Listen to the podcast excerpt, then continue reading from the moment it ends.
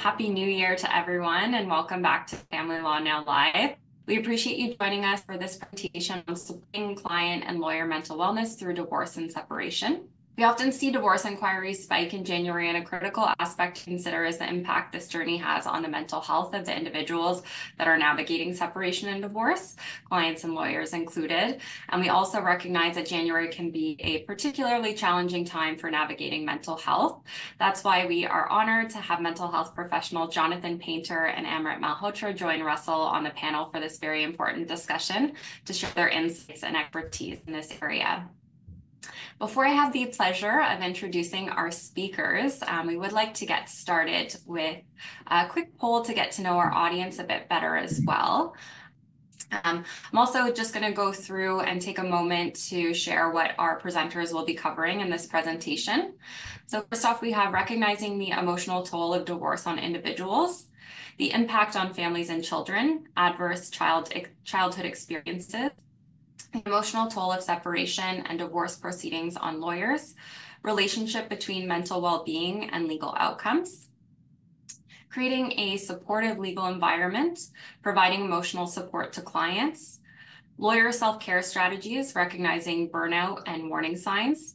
And as Russ mentioned, we'll also be doing some Q&A uh, throughout the presentation, as well as a dedicated Q&A segment at the end. If you weren't on the call yet, I did mention that we have added an additional 15 minutes to our presentations for 2024, uh, just to allow for more time uh, for the content of the presentation, but also to allow more for audience questions. So so first, I want to thank Jonathan for being here on the panel. Jonathan Paynter is a registered social worker and psychotherapist who works in the family law system, completing parenting plan assessments, voice of the child reports, family mediation, and collaborative family law and private practice.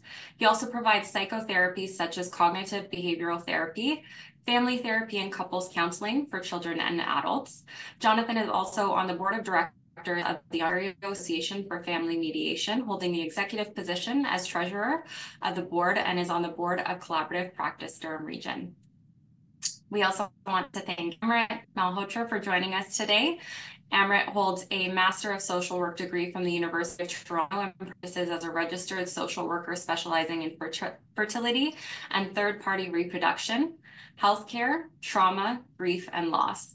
She also is an accredited family mediator with the Ontario Association for Family Mediation and is a collaborative practice family professional. Amrit is a board member with Collaborative Divorce Toronto and Collaborative Practice Hamilton Halton. She is also the co-chair of the Counseling Special Interest Group at the Canadian Fertility Andrology Society. In addition, she provides individual and couple counseling in her private practice and is the president of Invicta Counseling. And for those of you who are joining us for the first time, I'd like to introduce our founder and senior partner, Russell Alexander. With 25 years of experience, he uses his knowledge and expertise to serve his clients in all aspects of family law and helps them cope with the difficulties of separation and divorce. Uses his experience to create unique solutions for each client to enable them and their families to move forward and support through the transition of divorce and separation. Russell has also written four books on separation and divorce and is a fully trained collaborative practice lawyer. He speaks at conferences on collaborative practice, marketing technology, and the law. And now I hand things over to our presenters, and Russ, I'll let you take it away from here. Thank you so much for that introduction, Shannon. Um, perfect as always. So let's see what our audience uh, is comprised of. We did have somebody put into the um, Q&A or chat that they're a mediator. Thank you for that. So family lawyer, but 60% lawyer from a different area law, 13% mental health professional, 4% law clerk students. We've got two students with us today. Um, always great to have students joining us. Thank you for being here. Uh, going through a separation or a divorce, 6%, and uh, other, 10%. So again, if you want to share the other, put it in the box and we'll we'll know who you are. So let's um, do one more poll while we uh, while we have our polls up. So we'll go right to our second poll question. So this one is, how would you rate the awareness of mental health and well-being and emotional support within legal practice or the legal community you are part of? And I want to thank everybody for joining us today. We've got a great turnout, over 130 people registered, which is great for the uh, second week in January when people are still digging out. And let's get into the mental wellness poll question and awareness. What does the audience think? High awareness, 22%, moderate awareness, 52%, low awareness, 24%, and other 2%. Well, that's probably consistent with what I'm experiencing. You know, 10 years ago, it wasn't talked about in the legal profession. It was almost viewed that if you're a, lawyer and you're suffering um, depression or mental health issues, you're somehow not capable to be an effective lawyer, which is um, a real stigma that still exists in some parts of our profession. Mm-hmm. But Jonathan, what do you think of these results? Is that sort of consistent what you're seeing? Yeah, no, it's it's interesting to see um, that there's still a tremendous amount of work to do. You know, I think we've made a lot of progress. Like I was a kid, I didn't know anything about anxiety, depression. I never even heard the words. My kids, you know, they're teenagers now. They know all about it. They yeah. know more than I did when I started university, and you know, I only surpassed their current level of knowledge once I started taking courses on, you know, how to treat depression, how to treat anxiety. So I think we're we're we're definitely making progress, but it's always two steps forward, one step back. So uh, mental health is still highly stigmatized. Uh, the mental health system in Ontario and Canada is still highly underfunded when you compare it to you know cancer treatment, which you know we should be spending a lot of money on cancer treatment, but also mental health. You know, so I think it often gets second bill compared to other ailments, and people don't really believe that they're real. You know, we're not they're not, not real health problems. we're not really proactive right? We hear about professionals who burn out who hit a wall drug alcohol addictions. Some some lawyers commit suicide unfortunately. Uh, we all know some lawyers in our community who have done that. And, and, it seems like we hear about it after the fact. There's nothing too proactive about it. And it's hard to detect right? Is the person yeah. the one lawyer i know who killed himself. I had a case with him a few weeks earlier. We're out playing baseball seemed everything seemed fine, and then you know it was over. It, it's I didn't see any warning signs coming, but it, it's just I mean, it's it's tough, stressful work that we do, um, and you know, life is stressful even if you don't have a stressful job. Uh, but adding a stressful job onto that, dealing with people in crisis, and we're highly emotional, and we have a, a few high conflict things on your caseload, it, it really does take a toll. Yeah, and these cases can take a toll out of you as well. And what do you think of the poll results? Any comments on is this consistent with sort of what your experience has been? Yeah, I, I echo what Jonathan is saying. Certainly, mental health is health, and we have to start to recognize. And I'm really glad that we're having the opportunity to talk today because it gives us an opportunity to highlight the need to address some of these concerns. Um, it's it's really unfortunate. Uh, people need to know where the help is and how they can access it. So I'm glad that we're going to be touching on some of those things today. Yeah, and share. We'll give everybody an opportunity, our audience, to share this recording with your colleagues and whoever you want for free. Just we want to try to educate as many people as we can. But this leads us into our next, our first topic, actually, recognizing the emotional toll of divorce on individuals. Um, so maybe you can lead us off on this one, Amrit. Sure, I'd be happy to. So when people are going through their separation and divorce, it's it's probably the most one of the most stressful times that they've ever experienced in their life. It, it's one of those moments where everything just stands still. Usually we have an equilibrium in our lives, and it's like figure it out like a, a bit of a straight line. But once once something like this happens, everything's a little bit off center and the way that we would normally cope, we aren't able to cope in those same ways. Um, there's a scale called the Holmes Rahe Life Stress Inventory, and uh, divorce is very high on that scale. It's at 73, where and it's only preceded by the death of a spouse at 100. And just below that is a separation from a spouse. And so it's really, really high up there.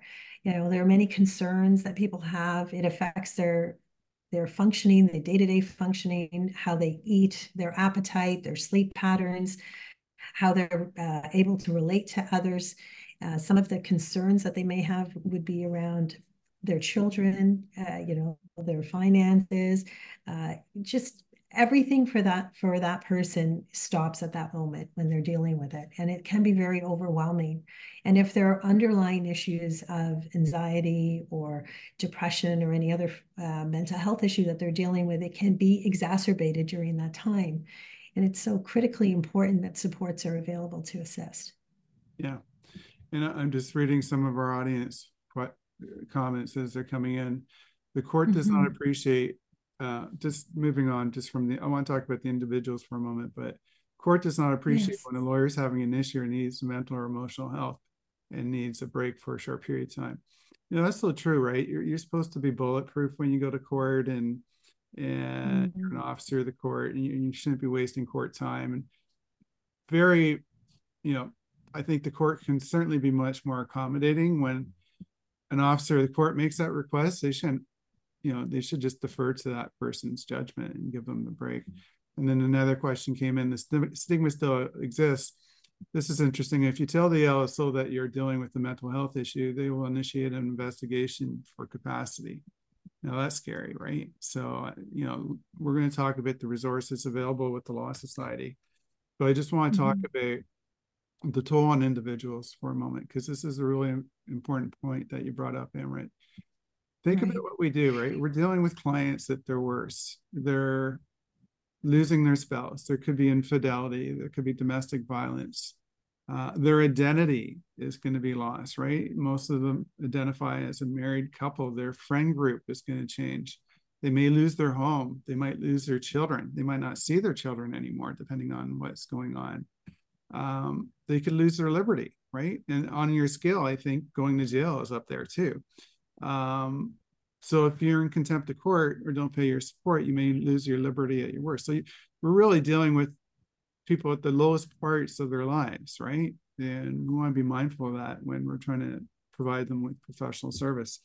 But let's see what our audience is thinking. Let's go to our next poll. Um, and thank you everybody for participating.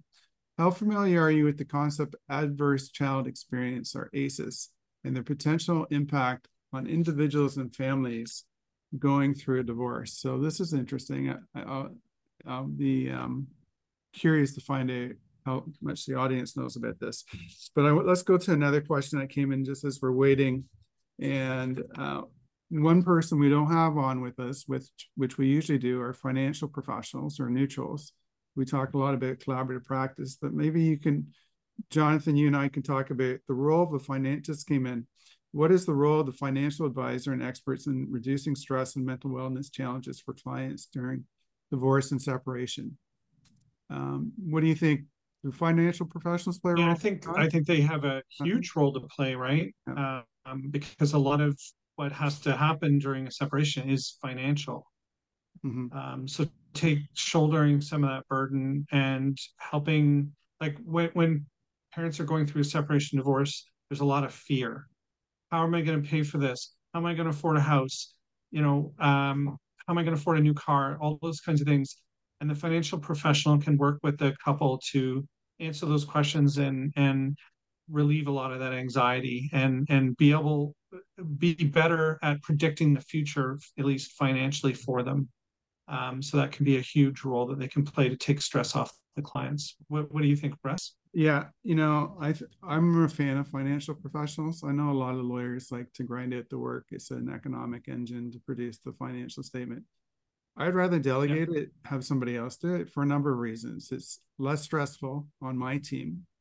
Uh, it's less stressful yeah. for clients if they're working together, sharing information with one professional. We're not bringing emotion for disclosure or no, you don't get into that yeah. fight over documents and delay. Um, I think it's better for the lawyer client relationship because I don't have to go chase my client for the documents they haven't given me yet or become a nag, right? It's it's coming from a neutral person who's there to assist them. And I don't want my relationship with the client to be defined about me waiting for the tax return and asking for it because I know the court's going to be upset if it's not filed on time and there could be a cost order. But the clients don't always appreciate that. So I think they're really helpful in uh, you know reducing the temperature, relieving the stress, improving the lawyer-client relationship, and a number number of other aspects as well. Uh, but let's see what our audience is thinking. Mm-hmm. ACEs. All right. Um, okay. So not not a lot of people are very familiar. No, not at all. So probably the most, you know, you're almost what 80, 90%, right? Um, so we're going to talk about it. You're in the right spot. But I just want to note, Shannon, thank you for doing this. She put the home stress inventory um, index into the chat. So if you want to see uh, and, and go through that index that Amrit talked about, it's there for you. So thank you for doing that, Shannon. So impact on families and children. Uh, ACEs, Jonathan, educate us. What, what are we talking about? Okay, so yeah, so an ACE, is, you know, remember that like separation divorce is an emotional journey at its core. Um, it, it's it's it's very stressful for the adults involved, and that stress can be uh, infectious for the kids as well. Uh, so if your parents are always stressed, you're going to be stressed. And what we've learned over the last like 20 or 30 years is not just that stress is really bad for kids, but we also now understand why. Um, so from the kids' perspective, um, stress, if it's at toxic levels, will actually cause uh, the release of harmful hormones in their body that changes the way they develop. That's why children are so much more vulnerable, or one of the reasons why they're so much more vulnerable than adults to stress, is it actually changes the way their whole body and mind develop. So, for example, if they live in constant stress during a separation, and maybe that stress drags out for two or three years, um, that can make their nervous system far more sensitive to stress. So basically, it causes long term anxiety, and they're much uh, less resilient when stressful events come up um, in their lives. So these toxic stress events are called adverse childhood experiences among the researchers. And I would encourage anybody who doesn't know about this topic to go out and learn as much as you can. It's fascinating and it's really important our work. So um, examples of ACEs might include witnessing violence, if they're experiencing lots of conflict between their parents, uh, being separated for long periods of time from a loved parent, especially when they're little and their their attachment uh, bond is still forming, um, having parent-child contact problems. So if there's conflict between a parent and child, or a child rejects the parent because of alienation, um, either before, during, or after the separation, that can be really harmful. Um, and then another, you know, example is if the standards of living uh, before and after separation are quite different. Right? If they're all of a sudden living in poverty, uh, we know that's really bad for kids. Um, the other thing to keep in mind with ACEs is they're cumulative. So two is twice as bad as one, and four is twice as bad as two, and so on and so forth. Um, so if they witness one violence uh, incident at home, it's half as bad as witnessing two violent incidents at home um, you know, roughly. Um, and kids, we know from the research that kids who have four or more ACEs during their childhood, the outcomes for them don't look great as adults. Um, so, for example, they're 3,000% more likely to increase uh, to attempt suicide as a young adult or as a teen than kids who don't have any ACEs. Uh, they're much more likely to develop, you know, anxiety, depression, um, uh, they're also much more likely to develop serious illnesses like heart disease, cancer, diabetes, all these kinds of things. Um, so the mental and the physical health, like Amrit already said, they're one and the same thing. You can't separate them out. If you have a negative impact on your brain or your mind, you're going to have a ne- negative impact on your body.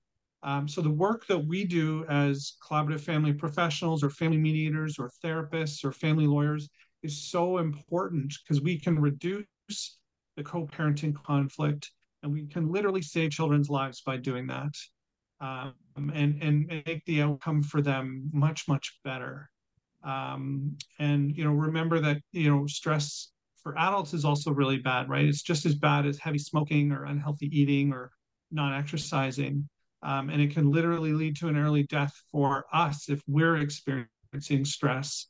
Um, and and uh, you know that stress can be from your if you're going through a separation divorce but it could also be working with uh, people who are you know traumatized and going through a divorce themselves. As a professional you can be vicariously traumatized by other people's trauma.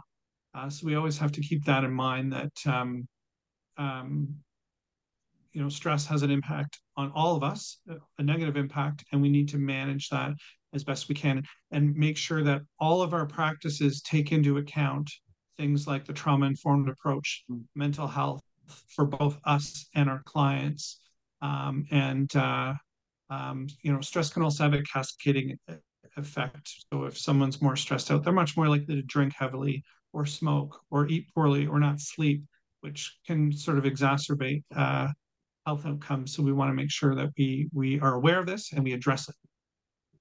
You know, it, it, you mentioned that, Jonathan. I know when you and I get together with other collaborative professionals, if you know we're having a, a glass of wine at a conference or something, oftentimes we go back to those cases that you know left us with some PTSD. Do you remember that case where that client did this?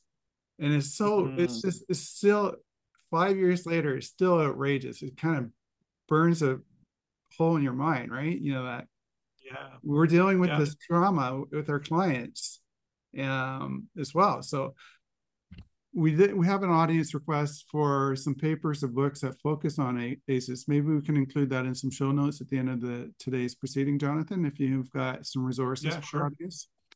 Uh, really, yeah. important, really yeah. important subject though. Thank you.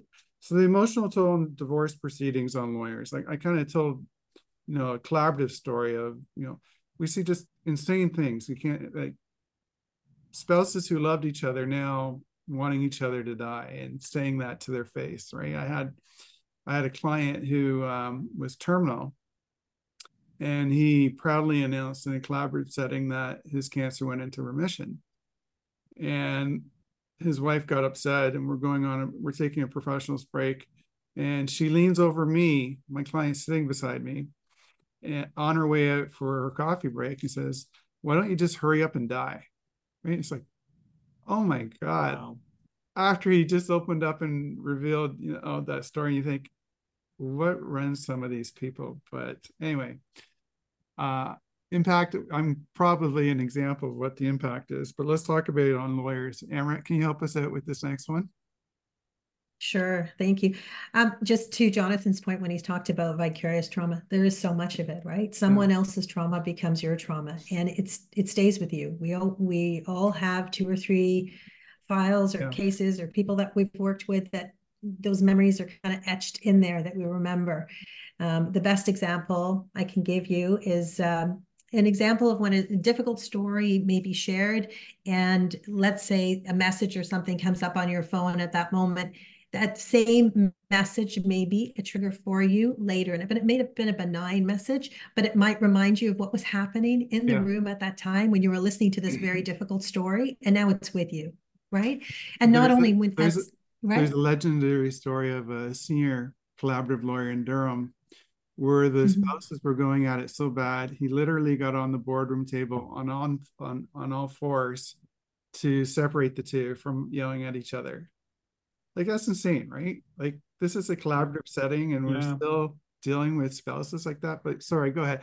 I, I mm, know the yeah. I know there's Durham lawyers in the audience, and I know everybody's nodding their head. They know who it is, but it's just one of those stories mm-hmm. that you wouldn't believe if you told it to anybody who wasn't in the profession, right? Absolutely. But you know what? We're human first. We, right. we may and our profession later. And so we mm-hmm. still feel no matter how much of a bubble that you have around you so that the essential you isn't penetrated you, you know it still kind of seeps through sometimes yeah. especially when it's cumulative and you're hearing story after story after story and there's a lot of emotion and it's very heavy. Have you ever walked into a room where someone's just had an argument and there's this tension in the air that you can just you know you can cut it with a knife? It's just really really heavy.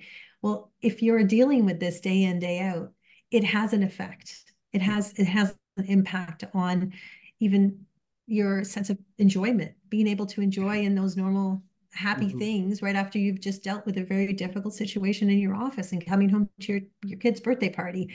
You know you may not have the tolerance. You may find yourself a little more agitated than usual. You may be really struggling with things. It can cause people to feel a little bit helpless. Yeah. Um, it can make people feel like they've got a lack of control they can't control the outcome they can't make it any better and they're feeling really kind of lost, maybe even guilty if the outcome didn't go exactly as they planned. Um, it, can, it can also be very triggering if anyone has gone through their, their own divorce or separation. It may bring up their own situations or other circumstances where they felt that they weren't in control.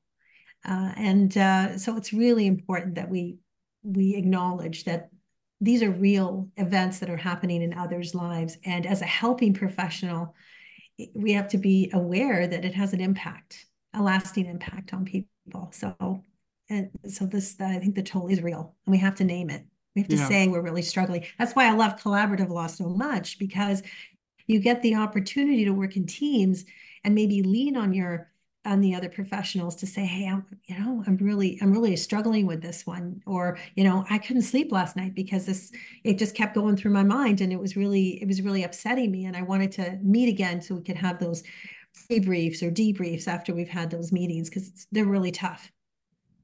Yeah, and think about the court setting, right? That amplifies the stress for lawyers for a number of reasons. We do a lot of litigation at my firm. You know, Mhm. motions court, hugely stressful experience for a lot of lawyers, especially junior lawyers. You know, you're worried you, you didn't prepare, you're going to miss an argument, you're going to get embarrassed in front of your colleagues, your client's going to be upset with you if you lose. The list is endless, literally, of what can go wrong. Um, trial work, I probably 90% of the lawyers don't want to do trial work. It's too stressful. It's motions court times three the amount of preparation you got to do. You put your practice on hold. You pretty much put your family on hold. Come home after a day of court, you got to prepare for the next day. Or the judge made may have asked you to prepare a schedule or a document for the court. So you're you're working, you know, 11, 12, 1, 2 a.m. and then going to court the next morning and doing it all over again. So I know a lot of lawyers just choose not to do trials. It was too much for them. And the analogy I would use if you ever play sports or hockey, you know, when you go to trial or you go to motions court, you're always it's, you get that nervous excitement right before you go in. So it, you're firing on all cylinders. And I always tell people, other colleagues, that whenever you go to court, you know, have that little nervous butterfly in your stomach. You're you're in trouble, right? You've overlooked something, or the train's coming down the tracks that you, you're not seeing. So uh, but that's just the elevated stress that you experience on lawyers just going through this process but um, very helpful thank you relationship between mental and well-being mental well-being and legal outcomes. Jonathan is there a relationship? What should we know? Yes, and um, I'm sure a lot of people who are lawyers are aware of the difficulties of managing a highly emotional client in court. Uh, you know, court's already a very stressful uh, experience, and if uh, if uh, a, a, client can't keep their uh, emotions in check, then it could turn out really badly for them in court in front of a judge if they lose their temper or something like that. So um, I, I, find like um, supporting our mental health and clients' mental health. This is where collaborative practice really shines um, because the attitude that we have towards our work makes a big difference on, you know, the client's experience of our work as well, right? If we take the attitude that we have to win against the other lawyer and defeat the other party, uh, we're going to engage in a very uh, conflictual, very stressful, long, costly, time consuming process for the clients. Um, this not just causes stress for the, the parents and, and the family system, but it also causes stress for the professionals involved. Um, and, you know, going back to what Amrit said, like vicarious trauma is really subtle kind of trauma. Um, and you may not really draw a straight line between your experiences with clients and the the trauma. Um, you know, it's it's not like, you know, if you get in a car accident, well, you can point to the car accident as the source of your trauma. It's really clear. But this day in day out stress uh, is much harder to put your finger on uh, and the effects can be a little bit more subtle and, and slowly kind of seep in your life. Um, but if we can take a more holistic approach to working with our clients and see that one of our roles is to manage it, uh, manage, mitigate, and reduce conflict, uh, and help clients get through the process more mentally healthy uh, than if we go to litigation, then collaborative is the best process. Uh, you have a team of like dedicated professionals one of whom is a mental health professional um, who are, are working together to meet the needs of the clients. So they're not just supporting their clients, but the team is also supporting itself. So helping everyone with uh, their own mental health. Um, and, and like you said before, Russ, some lawyers poo-poo this idea because they're going to make less money, right? They're going to make a lot more money if they take a case to trial um, but also keep in mind like that has an impact on your your personal life on your family life um, and and on your health um, and if if you if you have extra time that you're not being uh, used to go to trial or or make motions, then you can take on more clients and make more money. Um, and ultimately, I don't think you can put a, a price on um, standard of living, quality of living, quality of life, uh, mental health. Um, so I, I, think collaborative uh, for for a lot of those reasons is the best approach for both clients and lawyers, even in high conflict, stressful cases. Um, mm-hmm. Yeah. I'm thinking about this topic. Um, I really like having family professionals um, involved, whether it's litigation or in the collaborative process, for a number of reasons. Especially if one of the clients is, is dealing with some trauma or is not participating or is too emotionally upset for whatever reason. They lost their kid, there's infidelity, there's a million reasons why they'd be upset. They're a victim of domestic violence, whatever. Yeah. But if you have a family professional involved, uh, it helps safeguards the outcome in the sense that yeah.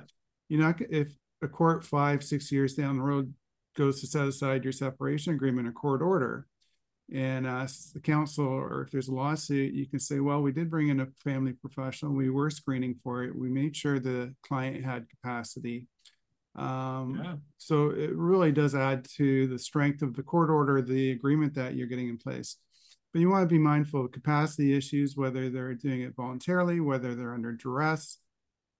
Oftentimes, sometimes in CP, oftentimes at court, you off, you'll get clients who get buyer's remorse.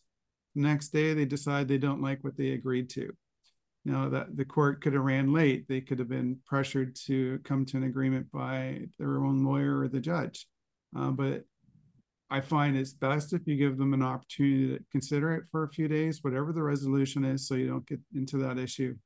The only other tip I would have for audience members is LawPro has an independent legal advice checklist, which is quite helpful when you're thinking about the outcomes and your client's uh, mental health and the relationship there in terms of safeguarding your own practice and your own insurance that you're taking all the necessary steps to make sure everything's um, everything's okay and, and the client's ready to sign. But let's go to our next poll question because we haven't heard from our audience in a little while. So, in your opinion, what role uh, do lawyers play in mitigating the emotional toll of divorce on families, especially children? So, let's give everybody a few moments to answer that. I'm going to do some housekeeping.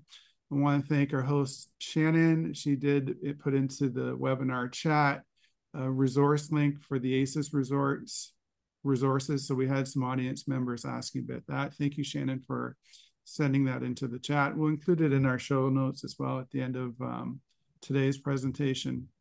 And we had a couple questions that showed up, but I think they may have been answered.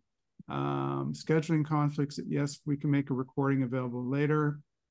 And um, all right, thank you. So I think we're up to date for the uh, housekeeping matters.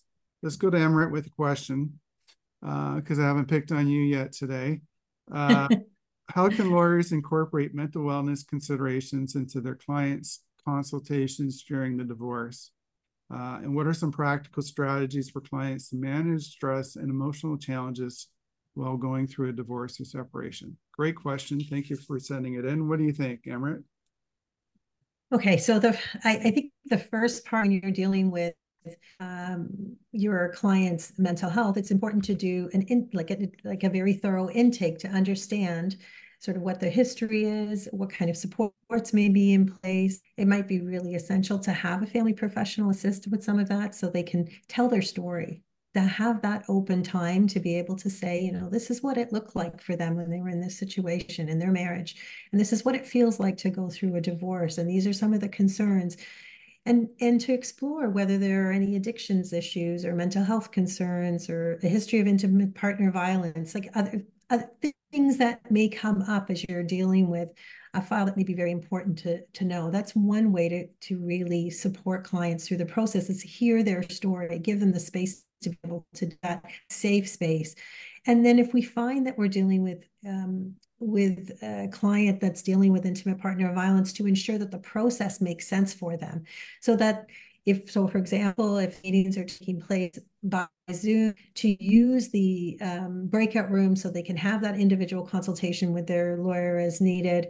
So there's they're doing an in-person meeting, there's safety considerations in place so that they're arriving maybe much prior to and leaving earlier than the um, partner that may be abusive.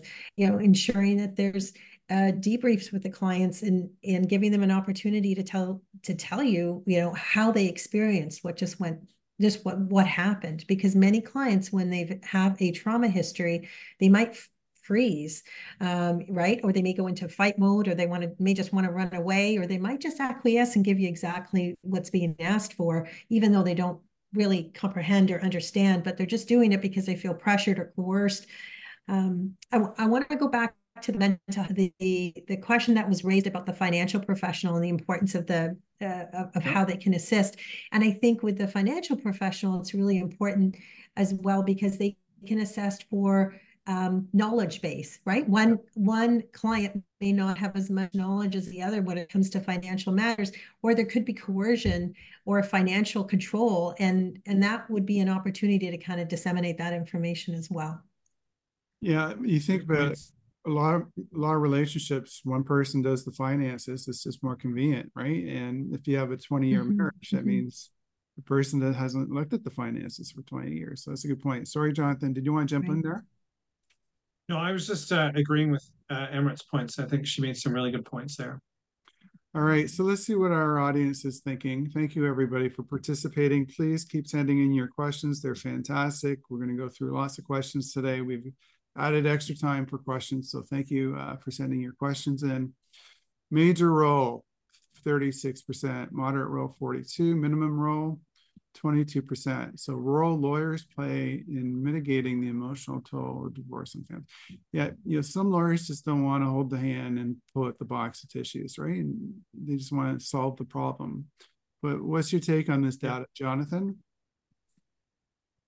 Um, yeah, I mean, I, I guess it depends on the role the lawyer's playing, right? If you're um, if you're negotiating an amicable cohabitation agreement, you're probably not going to have a huge impact on the couple's uh, mental health, uh, other than to be, you know, helpful uh, in in getting that document done. But if if someone's going through a messy divorce and they need that support, then lawyers can play a huge role. So it really depends mm-hmm. on the circumstance, but I, I would say that um, uh, a lawyer's approach can really um, dramatically influence the the positive or negative uh, Amrit, um, any thoughts on response to to commission? Yeah, any, any thoughts yeah. on the uh, poll results? Um, well, the I would be curious to know a little bit more about the the one the the twenty two percent, right? The the where they don't play a role. So I, I, would like to, I'd love to hear more if there's people that want to put stuff in, the, in the chats about that because that would I'm curious about that. I do think like the emotion is so critical, Jerry. Probably the corporate and the tax lawyers answering that question that way, but let's throw it in the chat. Okay. Let's find out who you are. Yeah, I'm curious. I'm curious. I throw I throw it back there. I throw it back yeah. there. Let's see what happens. I could be wrong. All right. So let's go. Thank you everybody for sending your questions or answers in. Um, a question did come in about CPT sorry, CPD accreditation from the Law Society for this program. Application was submitted in December, but I think because of the holiday break, they haven't processed it yet. But we will send a follow up email when we get an answer from the Law Society. Um, so, creating a supportive legal environment. This is, um, I'll take the lead on this, and then maybe Amrit and Jonathan can jump in. So, for, and I'll just speak about what we do at my firm. Every firm's different, but we start at the intake process. Uh, so we publish lots of material online. We talk, we provide lots of guides, lots of links to resources. Uh, but when I say we start at the intake process, rather than hiring receptionists to answer our phones uh, when a new client calls, we hire social workers. And, and they're trained to help clients deal with the first contact with the law firm. They're trained to listen to the story, to ask the right questions, to give them resources, um, a lot of initial contacts clients have with the law firm is very short. And you know, uh, not a lot of information is provided, and um, not a lot of lawyers meet with clients um, quickly. You know, you may wait two, three weeks to get an appointment, or you may not even get a call back. So we start with the intake process. We hire social workers, and we start um, screening our clients at the front end. Certainly want to have the right pace and show the appropriate amount of empathy, especially when they're talking about difficult um, matters.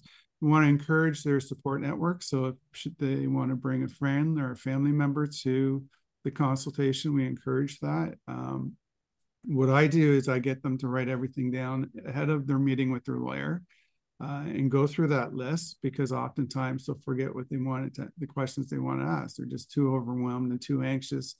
Uh, or they could just be too distraught answering my questions when I'm asking about relationship details and what went wrong and the reason for the separation and they may shut down and, and not have that not forget what they want um, you might want to develop safety plans. So if it's and if there's domestic violence going on you may want to connect them with a, an appropriate person to develop a safety plan to ensure that their safety is um, secured.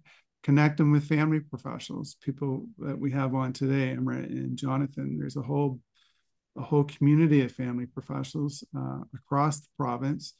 You go to your local collaborative practice group, most or all of the collaborative practice groups have family professionals who are trained collaboratively who can help outside of the collaborative system. So even if you do not have collaborative practice training, those professionals can still help your client create, uh, help you create a, a supportive um, environment for your client. I think Jonathan mentioned, or maybe it was Amrit mentioned, you may want to consider uh, setting up a shuttle system. So it could be shuttle CP or shuttle mediation, where if it's just too traumatic to be in the same room as their spouse, you do it separately and the professionals move from room to room. That often is quite effective in terms of supporting uh, clients through this process. What I also like to do is debrief the clients regularly, uh, whether we're in a CP setting, collaborative practice setting, or in a court hearing, online or in person. I want to spend some time with the client afterwards to go through what just happened, not just substantively, but process wise and in, terms of where their head's at. Oftentimes, I would come out of court pre pandemic when we'd have our conferences in person and I thought the case went fairly well. And get two feet into the hallway outside the courtroom doors, and the client says, What just happened in there? No idea, right? This completely shut down. Can't remember what the judge told him. Uh, so you want to be mindful of that and be very supportive of that and, and go at the client's pace. So those are some tips I would recommend. That's some some uh, some processes we've implemented at my firm but Amrit, what, what would you add to that in terms of creating a supportive legal environment? Yeah, I think having the right professional at the right time in the right place, right? Just ensuring that if you're picking up on cues from your client and they're struggling, it doesn't mean that you have to become their counselor, that you're their, their therapist. In fact, it may mean that you're encouraging them to go get a therapist or work with a family professional or others that can help them or go see their family doctor if, if they're struggling with a mental health concern. Mm-hmm. To begin the process and maybe work as a team to support that person who's in crisis because they're coming to you when they're in crisis right yeah. it's the one of the most difficult things that they've ever been through and they're coming to you for guidance and so it doesn't mean you have to wear all those hats it just means that you might need to refer them to someone who can attend to those needs because you are the person that's most knowledgeable to help them through their legal matter yeah and our intake right. team so, has a referral binder for different resources throughout the uh, and right. professionals so on that call they can actually relay the information in real time. But Jonathan, any suggestions?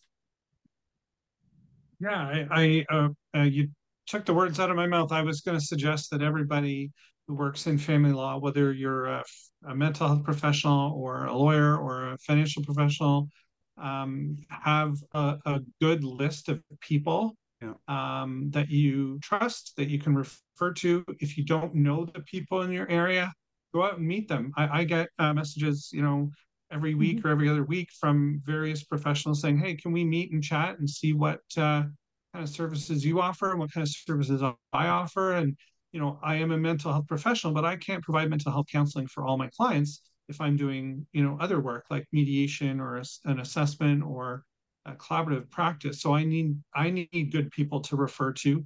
Amrit is one of my go-to people to refer to for sure. She's fantastic at what she does.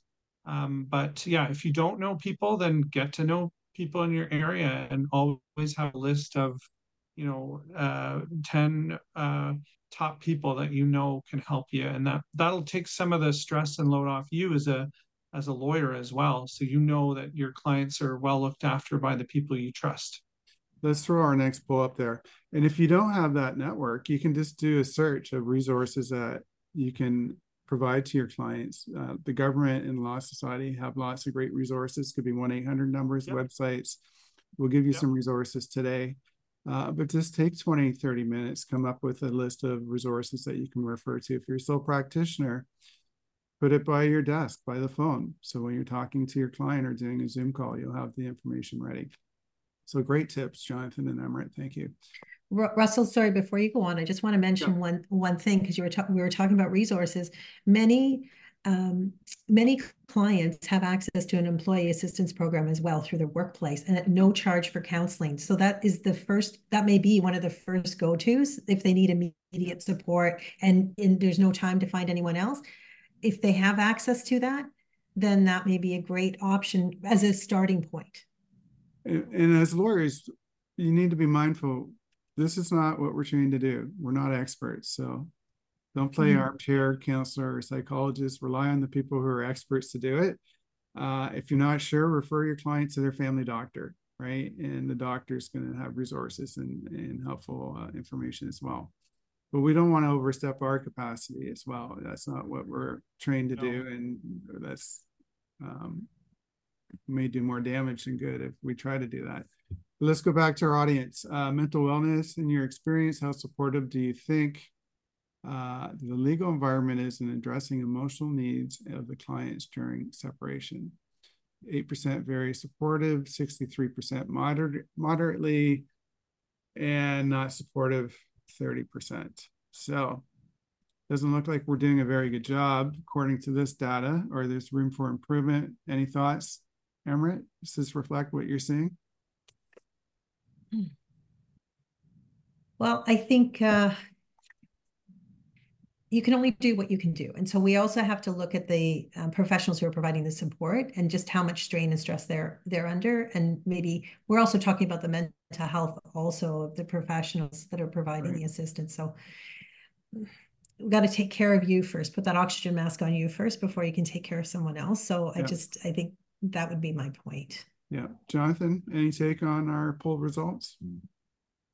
I mean, I, I, there's more work to be done, 100%. Um, I, I, tend to know people like yourself, uh, Russ, or, you know, people like Brian Galbraith or uh, other lawyers who are more sensitive and aware of the, their clients' emotional needs uh, and, and aware of mental health and don't carry around that stigma. Um, but uh, but you know, there's definitely a lot more work to get done out there, and um, uh, I, I, think uh, Bell Let's Talk Month is coming up soon, so uh, we want to raise awareness as much as possible.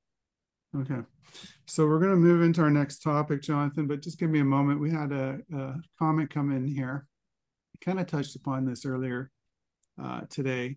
What role do lawyers' values and ethics play in terms of conflict resolution, collaborative practice, or facilitating mental wellness in the separation or divorce process? Is there an inherent conflict of interest in this regard, as it would seem that prolonging the client's conflict might be more lucrative for the lawyer and can also be a common perception of the uh, people generally? Well, I find and I might be a minority, the quicker you resolve your client's case in accordance with their goals and wishes and instructions, the happier client is going to be. They're going to reform, refer more work to you and you're going to be more successful. So you're going to make much more money doing good work efficiently than dragging out the court case or dragging out the collaborative process. That's my view because you're going to create a raving fan. You're going to get more clients coming into your firm. So you know, we all know lawyers who grind the files and who are arsonists are going to burn everything to the ground. Uh, I don't think that's certainly not good for the client, but I don't think it's good for that lawyer because nobody's going to want to work with them. They're going to know exactly what they're up to, and uh, clients are smart. They're going to figure it out. So that's my take on that question. Um, any thoughts, Jonathan or Amrit, before we move into our next topic? I agree with you, I Russ. think I, I mean I agree with you, Russ. Like your your attitude as a lawyer does make a big difference. And don't get me wrong, there are times when you need a really tough litigator on your side. Yeah. But in general, I think um, you know your perspective on uh, how to meet your client's needs is really important. And if your perspective is I got to fight like hell and increase conflict and win every motion and win in trial, um, it, it it's not going to meet most clients' needs. Uh, most clients need a more peaceful, quicker, cheaper resolution to their family law issue. Um, so I, I think a, a, a lawyer's uh, ethics and their attitude towards the work does make a big difference. Yeah. You need to be an objective advocate too. If your client's giving you specific yeah. instructions, you need to follow your client's instructions. But I think the question was more geared towards the lawyer's conduct, not the client. Who yeah. you know, we all have yeah. difficult clients and um, or clients with unreasonable expectations. I don't think that's what that was geared towards. So providing emotional support to clients. Um, Jonathan, can you help us out with this one? Yeah. So um, the first thing I would suggest uh, folks do is to, to learn to identify the signs uh, of distress that suggests a client needs to go through uh, or, or, go get some more help and support. Uh, so there's an important concept in psychology called decompensation. And this occurs when someone gets so stressed out that they lose control of their emotions. Uh, so those symptoms might be excessive, uncontrollable crying, suicidal thoughts, self-harming behaviors, yelling, um, I don't know, angry outbursts. Uh, they can't sleep, they can't eat, uh, they're missing work, uh, maybe they're becoming violent or, or maybe they're a victim of violence. Uh, these are all signs that the person needs more help than they're getting um, because sometimes we just have too much stress to handle all by ourselves.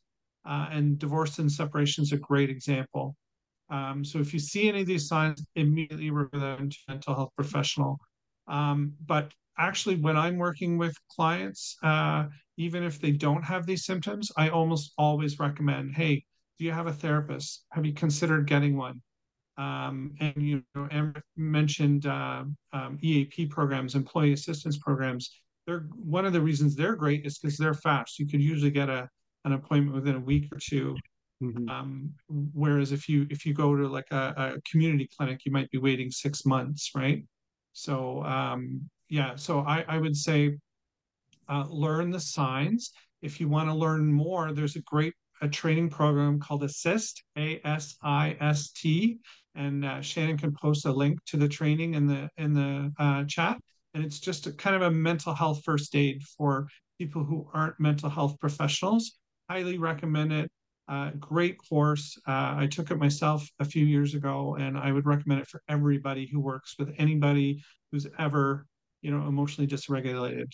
Um, so then, you know, obviously referring clients is, is really important, uh, um, both for, for our clients, but also we might feel like we need uh, some extra help um, to help cope with the stress. That might be working in a collaborative team and getting support from your team, but it might also be going in and speaking to a therapist yourself.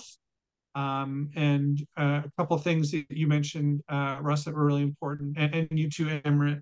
Uh, you always have to know what I call your area of permission. Um, and that's what role your client has hired you to do. If you're a lawyer, your client hasn't hired you to give mental health treatment, so refer that out. Um, as a mental health professional, they haven't hired me to fix their finances. Refer to a financial professional. Um, so know, you know, be quick to refer them to people that can help them, um, and and don't hesitate if you feel you need help as well as a professional. Excellent. Thank you for that. Uh, Amrit, you want to add to that? No, I think he's Jonathan said it perfectly. That that he's makes so sense. good, eh? Just not I know, right? Every time. There's nothing for us to talk you about. Two, stop, go on, carry on. Yeah. Jonathan's like, stop, stop. I don't want to hear anymore. All stop, right, tell this, me more. There you yeah. go. This is our final poll question of the day. everybody's been fantastic in participating today. So I want to thank our audience for all the fantastic questions and all the great responses to the poll. So, what self care strategies do you think lawyers can adopt to recognize and prevent burnout while handling emotionally challenging cases like divorce? And we've given some examples of some of the trauma we've experienced. Um, but this will be interesting to find out what our audience thinks. Uh, give everybody just a moment. Then we're going next we're going to talk about lawyer self care strategies. Then I think we're going to be moving into some Q and A. We usually wrap up at um, one o'clock, but Shannon's extended it to one fifteen. Uh, our audience is pressed to give a little bit more time for Q and A. So thanks Shannon for that. And I want to thank Shannon. She did put some information to the um, chat about the assist program. Um, so you can get that there as well, and we'll include it in the show notes. So thank you again. Uh, let's see for our final poll results of the day. All right. Uh, regular counseling or therapy, 37%. Mindfulness and stress reduction techniques, 67%. Setting boundaries on workload and client interactions, 77%. Yes, boundaries.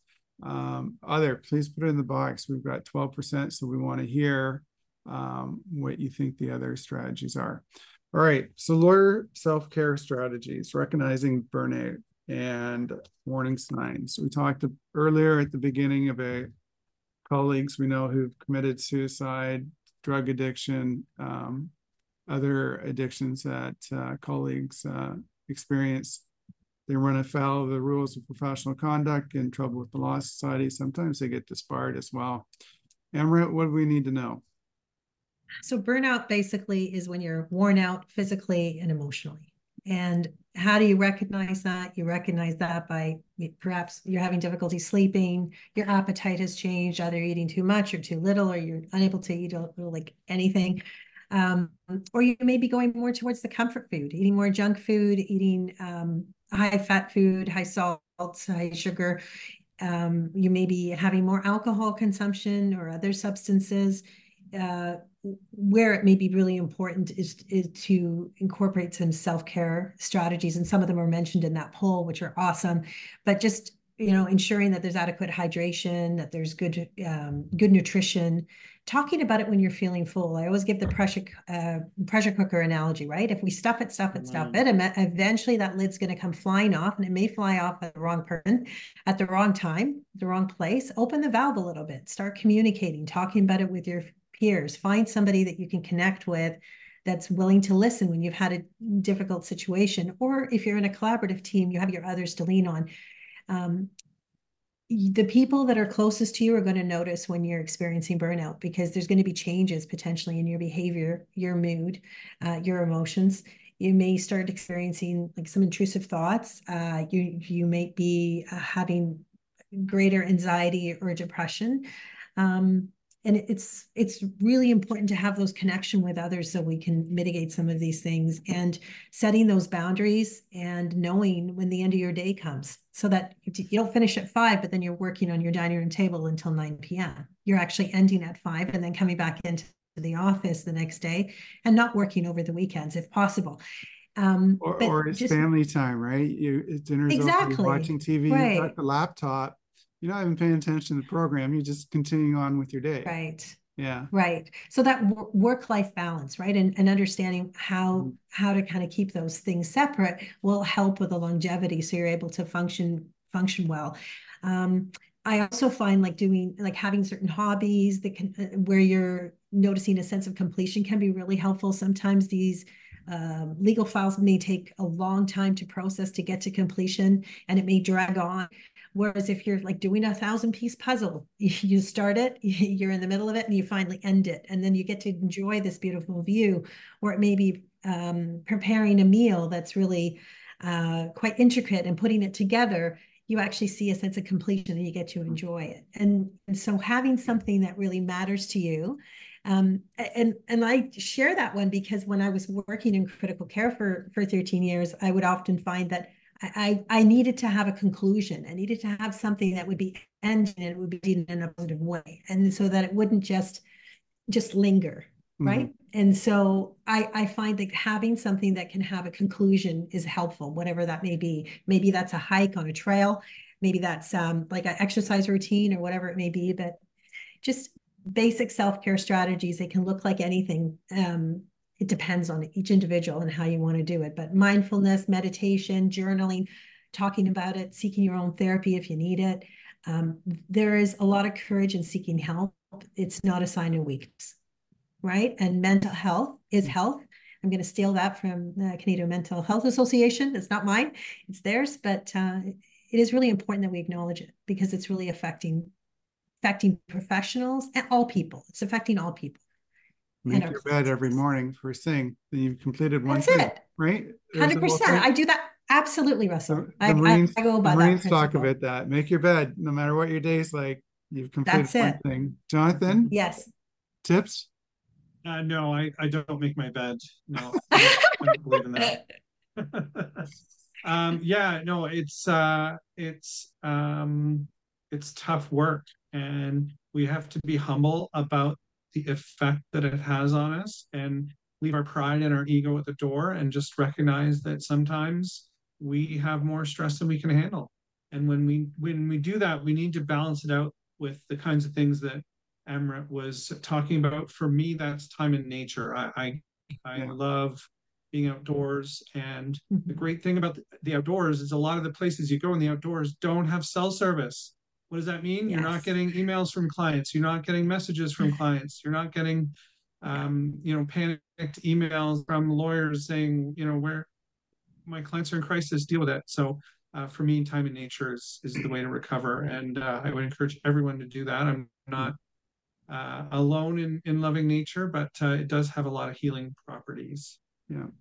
This career is like a black hole, right? It'll take as much of you as you want to put into it. The being a, a lawyer. Yeah, yeah. Uh, it, I remember pre-pandemic. This is, you know, sounds like the old days, well, four or five years ago, whatever that was, right?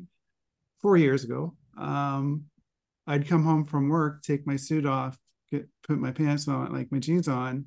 That was like the formal transition. My day was over. Yeah. During the COVID, right? The day never ended. Like you're at your computer doing Zoom calls Yes. back to back to back. Um, I love the tips you guys are giving. I just want to touch upon our audience contribution here.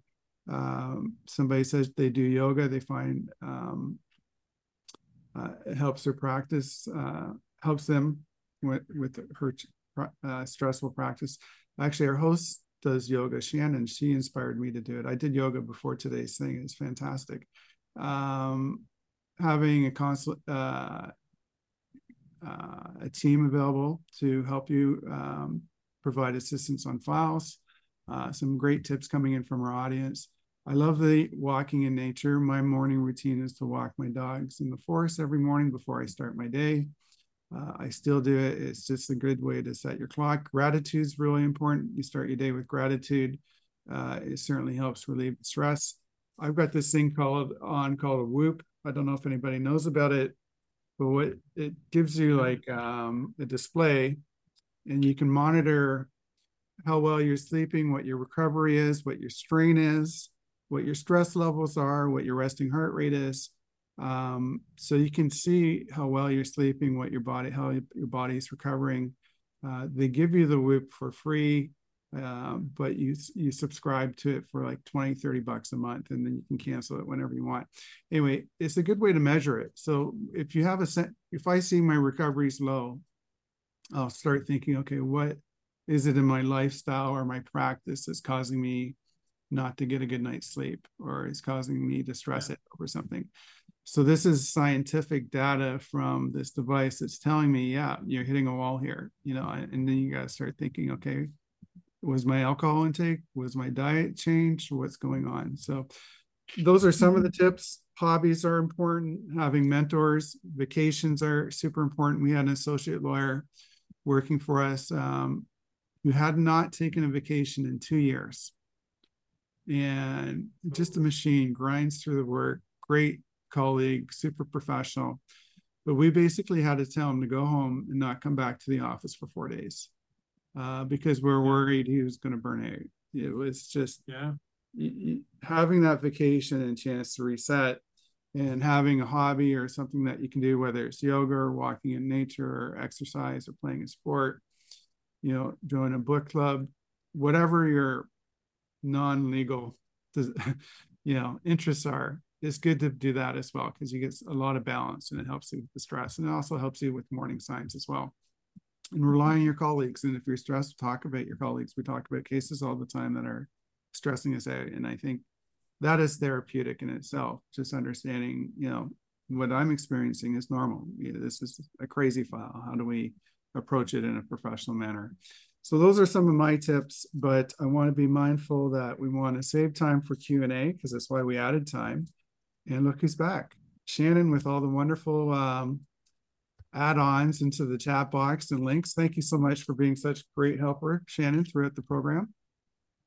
It's my pleasure. And um, I just want to thank Amrit and Jonathan once again for sharing all of your, your insights. It was very informative. And um, as you mentioned, I know there's still a lot of work to be done in this space, um, but really appreciate your your contributions to the progress because it, it is so important. Um, so on oh, that another, note, another um, tip came in: clean your horse's stalls. I love that one so that's her sense of completion. That's fantastic. Thank you for. Yeah, I love it. As we're Excellent. going, go ahead, Shannon. I thought that one was great. Yeah. There was also Russ. If you can just say the name of um your your wrist device that you were talking oh, about. Yeah, for sure. So he was asking about that. Called a Whoop. So W H O O P. Uh, so just search Whoop. It's incredible. They just Is this sponsored, Russ? I'm not getting paid to do this. No. But maybe, we gen- could work on a sponsorship for you. Our general manager, Laura, um, I told her about it, you know, in terms of what I measure. When she's got a super stressful job, I don't know how she does what she does, but she always does it with a smile on her face. She got one and she absolutely loves it. She can, you know, know she'll know if she's having a bad night's sleep and you get an understanding as to what's happening that's causing you the stress and your stress levels. And anyway, don't get me talking about it any more than I did because I'll go on. That's a, that's a whole nother live event. Just talking about the work. But there's okay, other we'll device. have a Whoop live event. The Apple Watch is really good too for all those things too. I oh, just yeah. happen to use this one. Any kind of smart device, this is this is one that I use. Great, thank you. Thanks for sharing. I also just want to address um, some questions regarding the CPD hours for this program. Um, so just to reiterate, we have applied for EDI professionalism hours for this presentation. Um, because of the holidays, I believe there's a bit of delay. So um, as soon as we have um, an answer from the LSO, we'll let all of our audience members know if it has been accredited um, and for how much. So um, stay tuned for that. Um, but we are going to spend the last few minutes just going over some other audience member questions that mm-hmm. came in. Um, so for First off, um, are there any specific resources or programs available to lawyers to support their own mental wellness as they navigate emotionally challenging cases? I know you already mentioned a few, but um, are there any others you want to share before we close off today? Yeah, I should have mentioned these earlier. Um, thank you, Shannon. So there's the members, the Law Society has a vast amount of resources available to you. And I think LawPRO, our insurer, has resources available as well. But the member assistance program at the Law Society, so lso.ca, has a whole bank of resources. There's um, a, a, site that you can go to called homeweb.ca that has um, member assistance programs for lawyers, paralegals, law students, judges in Ontario and their family members. That's www.homeweb.ca. Um, there's a well-being resource, well-being resource center at the Law Society of Ontario, uh, which has a number of law society and community-based support uh, systems that you can access. Uh, again, just go to Law Society, search LawPRO, tons of resources for our, for us. If you're not sure in addition to those resources, you can talk to the practice advisory who can provide you with assistance as well. I know there was a comment earlier in the day that um, if you do report to the Law Society that you're struggling, they're going to launch an investigation for you. Uh, I don't necessarily think that's the case, but you can certainly access the website and get all these resources that are also being provided by third parties as well. Great question, though, Shannon. I should have mentioned that earlier. Thank you for bringing that up. Thank you. And yes, we'll make sure to include those in a follow-up email tomorrow where we'll be providing additional resources that were mentioned throughout the presentation, um, as well as in any questions that have come up as well. Um, so another question that we have here is what role can technology play in providing accessible mental health resources for both clients and lawyers involved in divorce proceedings? Jonathan's jumping up and down. yes. I you you know I, I know you Russ are super into technology and and how it can help uh, enhance our our lives as family law professionals. Uh, I'm very into technology that helps with mental health. So there's all kinds of uh, options for online mental health uh, support these days. Uh, some of them are free, some of them cost money. Um, I'll, I'll ask Shannon to post a few uh, options. Things like Inkblot, BetterHelp.com are new kind of platforms that are o- online for you to reach out for help, and you can do, you know, video therapy or um, phone therapy, or even even in person through these apps. But um, they're becoming much much more common and much more accessible. Um, there's also in Ontario, the, the provincial government pays two organizations, uh, one called MindBeacon and the other one called AbilitiCBT, to give free online uh, cognitive behavioral therapy for anyone who's suffering from something like depression or anxiety. Um, that can really help. Um, so there's there's a lot of uh, you you already mentioned Russ the uh, the wrist devices like Apple watches and um, others that can help monitor your your well-being and pay attention to them if your watch is saying you didn't sleep well and you're really stressed out then you need to spend you know part of the rest of your day uh, relaxing and doing something fun. Um, so yeah technology i think is is going to play a huge role and and some really big companies like TELUS are getting in into the game. Um, so you, you know that it's uh, i think it's going to be a huge growth industry in the next few years. Again, this could be another hour, but if you think about technology, right, you can do your court hearing remotely from the safety of your own home with support network there. You don't have to face um, your spouse or the abuser if you're a victim of domestic violence in person in a mm-hmm. physical courtroom. Uh, so lots of huge advantages to technology. That's just one example. I can think of many others. Thank you, Shannon. Yeah, thank you so much for those resources, Jonathan. Um, I'll make sure to include those as well. Um, so we have time for one last question here. Uh, how can clients and lawyers work together to create a more collaborative and less adversarial divorce process that reduces emotional stress, distress? How can who? We already did. It's called collaborative, isn't it? Yeah, it's like yeah, collaborative for sure. But if you're in court, bring in professionals to help you develop a team to help you and your client. It could be Jonathan or Amrit or any social worker.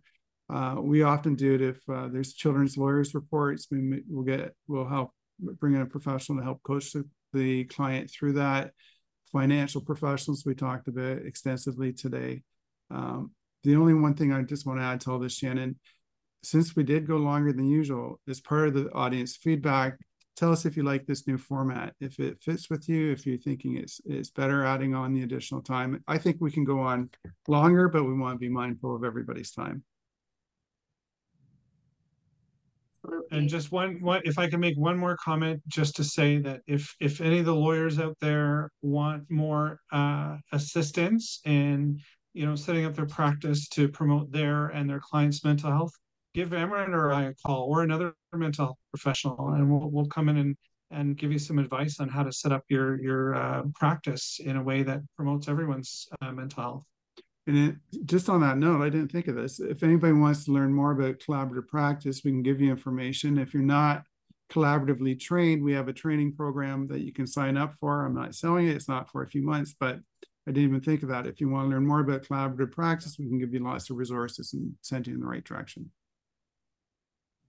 Yeah, we'll make sure to include that as well. Um, some of our collaborative resources in the follow-up email tomorrow. So that looks like all the time we have for today. Um, so I just want to thank Amrit and Jonathan once again for joining Russell and thank all of our audience members for joining to listen into this important discussion and also for all of your participation and questions. It's very much appreciated. And as Russ mentioned, we um, very much value our audience feedback. It allows us to make changes to our programs, some improvements to our program, such as, um, you know, for example, our extension today. So um, we'd love to hear from you. So if you have the time, if you can share your thoughts that would be fantastic. Um, so that, as I mentioned, that's all the time we have for today, but really appreciate everyone joining us and um, hope you all have a wonderful day.